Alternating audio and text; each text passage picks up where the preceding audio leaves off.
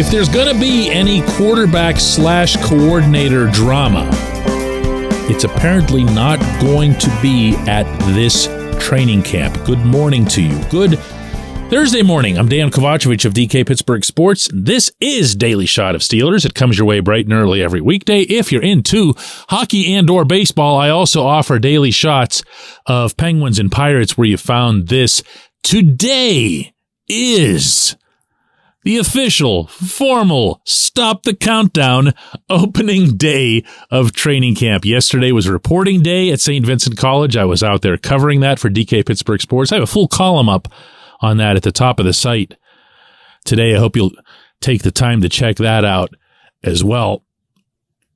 And what I learned out there won't surprise anybody, isn't exactly some hot inside info, but there's no real drama. And I could get into the obvious stuff. You know, there was no choppers, no monster trucks, no school buses, no construction vehicles bringing the players into the fold. There's no one on the pup list. Can you believe that? Physically unable to perform list, by the way, if you're new to football. No one. Everybody's fine. There's no holdouts. There's no hold ins.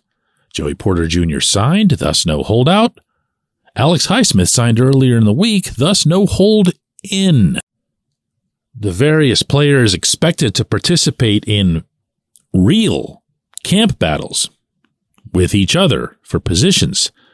All spoke highly of each other. Broderick Jones talking about how Dan Moore has helped him. Those two were going at it head to head for left tackle with Mike Tomlin acknowledging or at least strongly suggesting that Moore will enter camp as the default starter.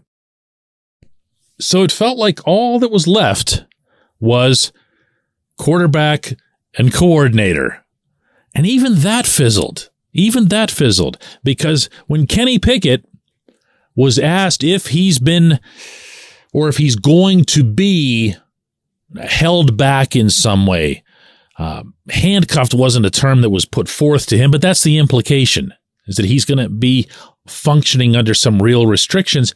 He came back not only with a no, that's not the case, but also with something that was new information from him that he's even been in some of the meetings with the people orchestrating the plays, including Matt Canada, obviously, and sharing what it is that he likes, what it is that he feels strongly about, what he feels his targets would feel strongly about. And you're going to have to trust me on this, but just being around him through these summer sessions and, and now again yesterday, there's a quiet confidence about him. There were things that he still felt last season as a rookie that he needed to say out loud as a first year professional about himself and about what he can do that he no longer feels like he needs to say. I hope that makes sense to you. It makes sense in my head in explaining it or trying to. There's just a, a more quiet, cool, even more than usual with him. I really like this answer. I asked him, well, here, just listen to it. What's your expectation for this offense in general? Uh, so I mean, just just go out there and win. I mean, you can get expectations of you know numbers and, and right. stuff like that. I just want to go out there and win. So whatever that takes, whatever those numbers look like, that's that's all I'm focused on. You know how many different ways he could have answered that question? I wasn't trying to trick him or bait him or whatever. I just wanted it to be as open ended as possible so that he could come back with, if he wanted to, well, we really feel like as an offense, we're a lot better than 18.1 points per game, which is what the Steelers averaged offensively. In 2022, we feel like we can put up 24 or 25 points a game. You don't want to get into the 30 range. That was the Ben Roethlisberger, Antonio Brown, Le'Veon Bell offense. But he could have thrown out numbers. He could have thrown out passing numbers. He could have thrown out, you know, I want to make sure that I have a touchdown to interception ratio of five to one or whatever it is. He didn't do that. He said, we want to win a game. And you can think to yourself, well, that's just PC speak. Uh, he's trying to make sure that he's not giving out hot sound bites or whatever. No, this is actually who he is. And I like that because that's who and what this offense needs to be in 2023 at this stage of its maturation. I've been saying this here for a while now.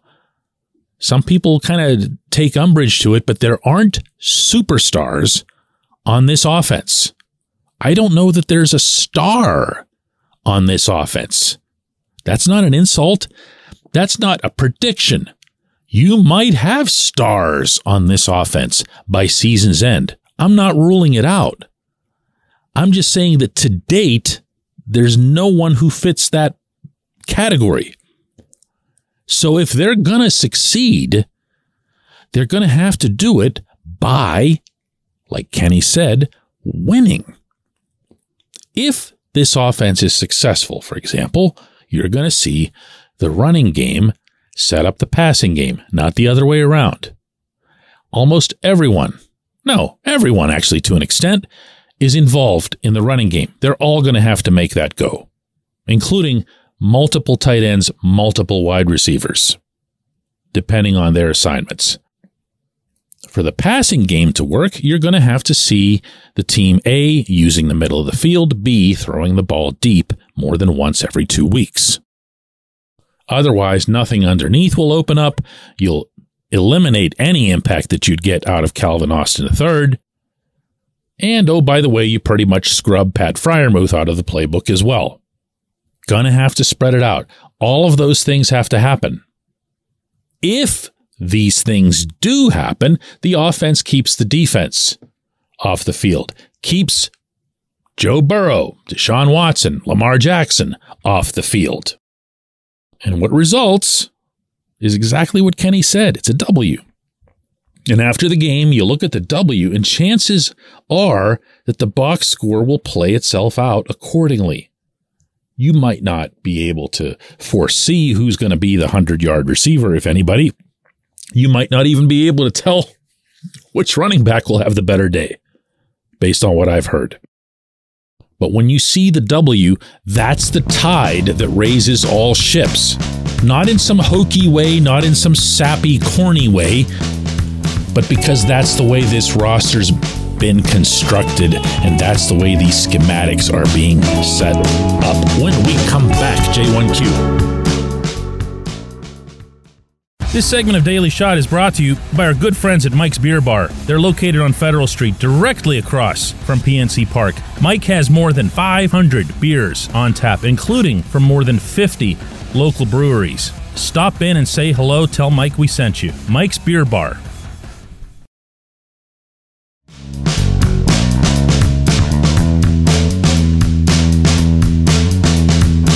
Today's J1Q is one that's decidedly off the beaten path. It comes from Austin, who says, Hey, DK, I'm sure you get asked this a lot, but what time would be the best to catch you at your downtown headquarters slash shop despite training camp going on in the next week? I'm going to use this question of yours, Austin, as a vehicle to answer a couple others that have been coming in here a lot.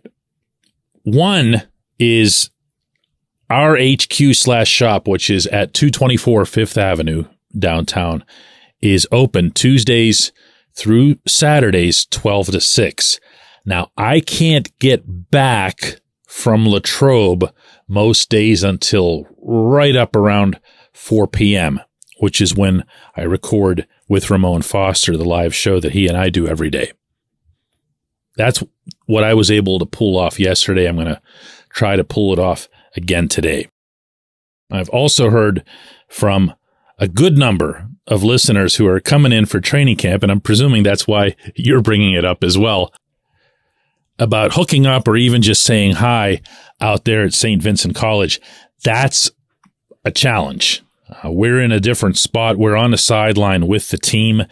Uh, the fans are back about probably 25 to 30 feet, but also elevated and behind a railing. So there's not much that anybody can do in terms of, you know, walking over to shake your hand or anything, uh, and vice versa, because you'd have to have a credential.